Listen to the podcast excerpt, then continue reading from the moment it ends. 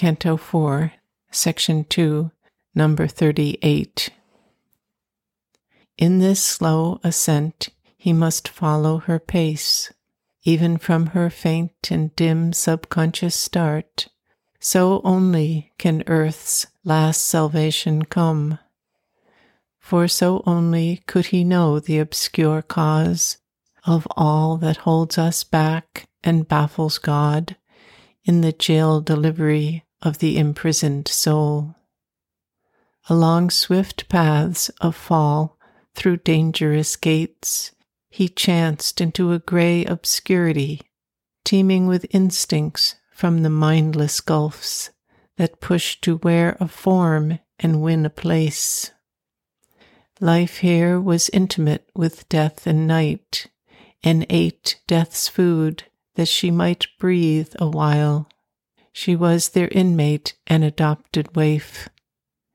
Accepting subconscience in dumb darkness's reign, a sojourner she hoped not any more.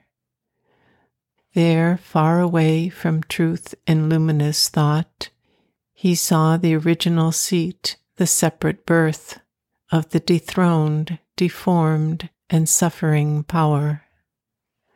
An unhappy face of falsity made true, a contradiction of our divine birth, indifferent to beauty and to light.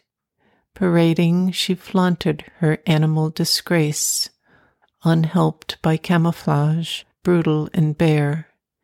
An authentic image recognized and signed of her outcast force, exiled from heaven and hope, fallen glorying in the vileness of her state, the grovel of a strength once half divine, the graceless squalor of her beast desires, the staring visage of her ignorance, the naked body of her poverty.